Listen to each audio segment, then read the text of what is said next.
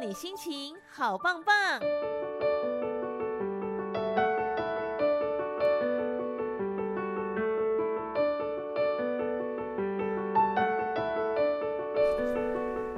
来进行今天的心灵能量棒，希望听了之后都能够让你心情好棒棒。好，整个六月份，我们都跟所有的朋友来谈谈，在灾难发生之后哦，有一些心理上面的健康，我们也得要特别来注意。今天呢，在线上我们邀请到的是张老师基金会资商心理师刘慧华，刘资商心理师，Hello，您好。您好，主持人好，各位听众大家好。好，今天邀请到智商心理师呢，来跟大家聊一聊避免替代性创伤，这些人的心理健康也同样非常非常的重要哦。好，除了说呃灾难发生在某些人身上的时候呢，要注意到这些朋友的心理状态之外，对于处理这个事故、处理这个状态的救援人员，其实也是我们必须要感同身受来一起来关心的。不过呢，要聊这个话题之前呢，我们要请这个智商心理师再帮大家聊一下一个专业的名词，叫做 PTSD，这是什么东西嘞？嗯，这个部分的话，我们会称为是创伤后压力症候群啊，嗯、就是在呃。比如说，刚刚主持人说的，就是我们可能是直接经历了哈一些灾难的一些事件，那或是说你可能亲眼目睹，或是比如说你可能是去救灾的人，甚至你是在看了一些报道的时候，你有类似的一些感觉哈。那重点是我等一下提到的这些呃症状呢，你持续超过了一个月，然后这一个月对你的社交跟工作有重大的影响，那才会被诊断为 PTSD。那它的症状呢，有四个部分，好，那我想呃等一下也帮大家解说一下，让您比较清楚一些。那第一个呢，就是有关于经验再现，就是在你看到了这个事故的部分，或是你亲身经历，然后你有时候晚上睡觉啊，你会觉得好像那个画面会历历在目，或是说你遇到了很类似的事情，像之前。像是呃泰鲁格事件发生的时候，我们就发现说，哎，有一些民众在搭乘一些很类似的交通工具，比如说像我们台北的捷运，然后台捷运这些，那种感觉就很像在车厢里面，那种感觉就会再现。嗯哼哼哼。那另外的话是逃避，那我们发现，在事件刚发生的时候啊，有些人就不坐火车回家了。哦。哦，会会避免类似的情境出现，这样子，就是逃避相关的事物。是。那第三个呢，就是会过度警觉，比如说你走在路上，突然有人按喇叭，你就会突然那个身体是跳起来的。哎呦。哦，对，就是会被那个好像那种感觉会变得特别的敏感，然后你会发现你的身心的状态就是会处于比较一个紧绷的状态。嗯，然后第四个呢，就是会有一些负面的情绪或是想法，有时候可能会觉得很低落，这自己怎么会发生这种事情？然后或是有一些想法上面会觉得啊，我这样子的话，身体上面还要多久才会医好？嗯哼哼哼，都是他们在那个过程中在经历的时候常常会出现的部分的。所以您说这样的状态如果维持大概一个月左右，还一直经常出现，就可能有所谓的创伤症候群。对对对，因为主要它能会影响到了他的生活跟工作。嗯，比如说呃，刚刚讲到像泰鲁格事件，如果他的主要的呃去上班的工具是搭捷运，对、嗯，或是。呃，回家的时候是需要坐火车的，那对他的生活来说，就其实造成了蛮大的影响。那每天早上要去上班的时候，你可以体会那种心情，就是非常的煎熬。我又要再去经历一次那种感觉，嗯哼哼，哇，感觉压力都好大。是是是，哦。呃，在在这个过程中，我们都会呃希望在就是可能在事件发生之后，就可以接触这些民众，我们可以及时的先做一些安心服务，有一些提醒或是有一些讨论，嗯嗯，帮忙民众度过这个这一段时间这样子。嗯，好，我觉得呃真正受到灾害或者是说事件的朋友，当然大家都会非常的关心他们，而且会有很多的资源进驻嘛，对不对？好，会去了解说，哇，整个这个受灾害啊，如何去弥补这样的状态，如何赶快恢复正常的生活。但是这些灾害发生，这些灾难发生，还有一群人，他们叫救援者，对不对？是，没错。哦，所以救援者的心理状态，我们也必须要去关心吗？是是是，因为这就会是我们称为刚刚所提到的替代性创伤。嗯。哦，对，就是您可能呢，不知道你有没有那么经验，就是当像日本三一一地震，或是我们之前九二一地震的时候，你看到一些相关的报道，你坐在电视机前面，如果你这样子很投入的看个半天，嗯，哦，你就觉得那个会感同身受啊，可能坐在电视机前面哭。那当然，我们的救灾人员更是他。需要他的任务就是需要到现场对。去救援，对，所以他也会目睹嗯。现场的一些情况，所以他会听到、闻到嗯甚至看到等等，所以这些部分的感官的刺激对他来说，其实这种呃我们刚刚讲的创伤后症候群的这个部分，其实对他来说也会有一些影响。哦，因为他就真的在经历这些处理这些后续状态嘛。对对对，哇。那他们通常就会有您刚讲的这四个反应吗？还是说他会其实会更剧烈嘞？呃，像刚刚的四个反应的话，我想，嗯，我们刚刚会说一个月之后才会算是呃创伤后症候群的部分。对，如果在一个月之前，我们大概都会说它会是一个创伤后的压力反应。哦，压力反应。对，意思就是说，嗯、大概呃，就算是我们坐在电视机前看到，嗯。然后，当我们的救灾人员要身临其境的去呃协助我们受灾的一些民众，嗯，那这些刚刚讲的一些反应的部分，其实都会出现。好，比如说他可能救灾完回去了之后，哦，可能救灾可能一天或者两天的时候，他回去或者在现场，他就会发现类似的情境，就会有经验重现的感觉。哦，对，然后他可能也会有一些。呃，在那几天会不想说话，想要说这件事情的呃相关的事情，呃，对一些比如说哦又要出动了，电话铃声会敏感，哎呦，哦对，那他的身形身身心的反应呢，可能也会，比如说呢，在生理的方面，有些人呃要去协助救灾，其实这算是压力很大，而且是非常快速的，呃，就是。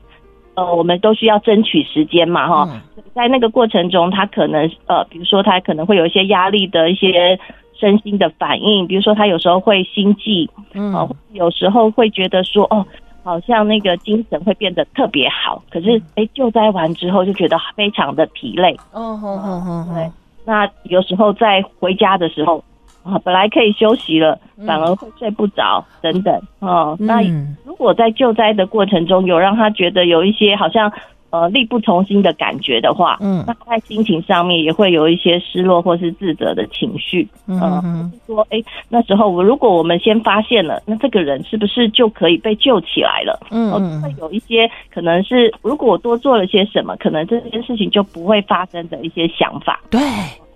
对，那也有一些人，我们会发现他可能在这个些时候，可能他会不想做任何事，嗯，他会开始比平常更忙碌，嗯哼哼哼，对对对，这些都是属于就是创伤后的一些压力反应，嗯嗯，对，我们也看过很多新闻事件都这样啊，尤其是那种大地震之后的救援小组，对不对？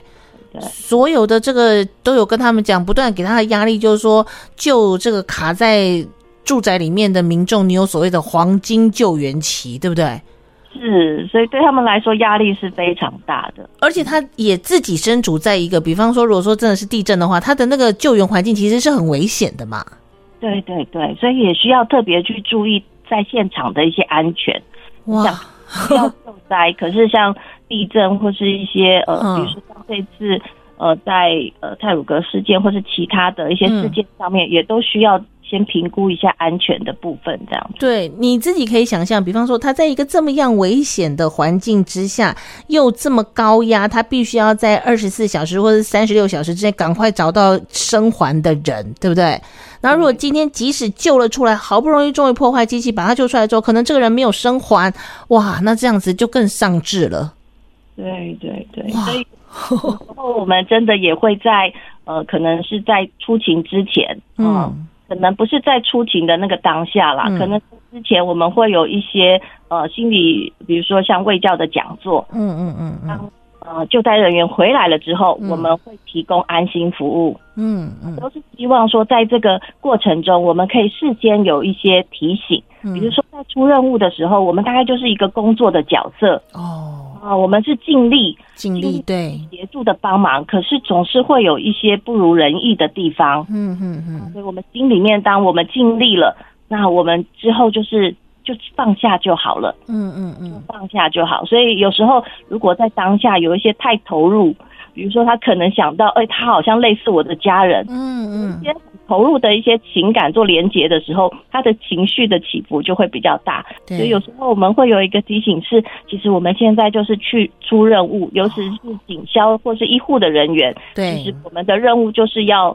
呃服务或是协助一些受伤或者死亡的民众，嗯、然后让他们能够找到家属，或是能够及时的对一些。伤势能有能有一些救助等等，这就是我们最大的一个应该说呃帮忙帮忙他们的地方了。哦，哦，告诉自己说我今天是来出任务，然后我尽力的去做，虽然真的没有办法救所有的人，那可是我们尽自己的能力去把它完成。是是是，哇！就是在出任务之前，我们可以先告诉自己的部分。嗯。对那他整个过程当中，我们要怎么样让这些救援的朋友可以进行一些自我的照顾，包括了身心灵的部分呢？嗯，我想在救在出任务的当下，嗯呃，要让呃我们的救灾人员注意到自己，其实有时候很不容易。对，因为他们的心思都在于我怎么样能够更快速的接触到呃救灾的现场，嗯，然后能够提供协助这样子。所以其实那时候我们也会。呃，有一个提醒是，其实那时候就专注在于你要做的事情就好了。嗯哼，不用想太多。就是当那时候我们该怎么样的协助，比如说我们可能需要撬开呃车厢，或是说我们需要挖掘一些土石，嗯，破坏一些东西。对对对，那我们就专注在这这个任务。嗯，这是我们在救灾警消人员最重要的一个工作。嗯，小心自身安全，专注在目前的工作上。对对对，就可以不用需要太去乱想，因为那些想太多，有时候会让自己分神了。哦，安全上面可能没有办法去特别的去注意，所以有时候你会发现他们是可能是呃在比较休息的状态，或是任务完成回到可能呃自己的工作岗位上的时候，嗯，这些症状的部分会慢慢的可能会出现。那那时候也是我们就是在呃心理智商部分会提供。一个叫做安心服务的一个主要的一个部分，是是，对啊，我们也曾经听说说有这些救援人员，好，真的忙了一整天，忙了甚至四五天都没有合眼，好不容易终于躺在床上之后，眼睛闭起来都是那些画面，他根本没办法睡嘛。是是是，没错。所以他们我们有这种安心的这个服务，可以让这些人可以怎么样的用一些专业的方式放下这些执着。嗯。其实安心服务有点是在出任务完之后，它有点像是呃一个汇报的一个场合，就是会让我们可能出勤的伙伴可以一起坐在一起，嗯嗯，然后我们可以针对这一次的一些心情上面或是一些想法上有一个分享的机会，嗯哼，让我们透过这个很正式的活动，让大家能够把心出勤的心情。能够分享，如果你中间有一些自责或是有一些失落，我们也可以透过这些场合能够说出来，说出来其实也是一个抒发。哦，对，然后我们在过程中也会提醒大家，可能出任务完之后会有我们刚刚提到的那些身心的反应。嗯嗯嗯，会让他们有一些自我关照的部分。嗯，那关照的部分是有一个很重要的提醒，就是每一个人几乎看到了。这些画面，因为它是属于伤亡的画面，通常会有一些经验重现。嗯，呃，大概持续个三四天到一个礼拜也都会有。嗯哼。呃，那重要的部分就是我们刚刚讲，如果到一个月之后，你发现它很影响你的工作跟生活，嗯，那我们就会提醒，或许需要找专业的人员，比如说心理师、医师，对，你可能需要让自己能够去寻求帮助。嗯啊，寻求帮助。我发现呢、啊，就是我也有接触一些比较资深的一些警消人员，对，他们面对了很多的，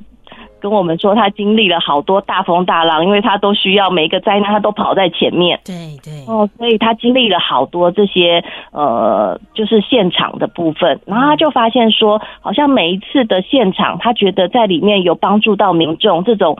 呃，这种心意的时候，我发现他虽然有一些部分当然不尽人意哈，总是会有一些伤亡的发生。可是当他觉得他自己有尽力在协助这个呃灾难的现场的时候，他再回来把这个当做是一个经验，嗯，就是他越来越有经验，可以面对这些大风大浪的时候，他好像去每一次的出勤就越来越稳。哦，所以我们也希望化一些危机变成转机，就是这些经验，因为他必须他的工作就是必须要去救灾，对，然后所以从每一次救灾里面可以找到自己呃有做到的部分，嗯，然后我有帮助民众的部分，然后汲取这些自己生命的价值，就是哎，我做这个工作是有价值的，哦，这个部分就会成为自己在呃。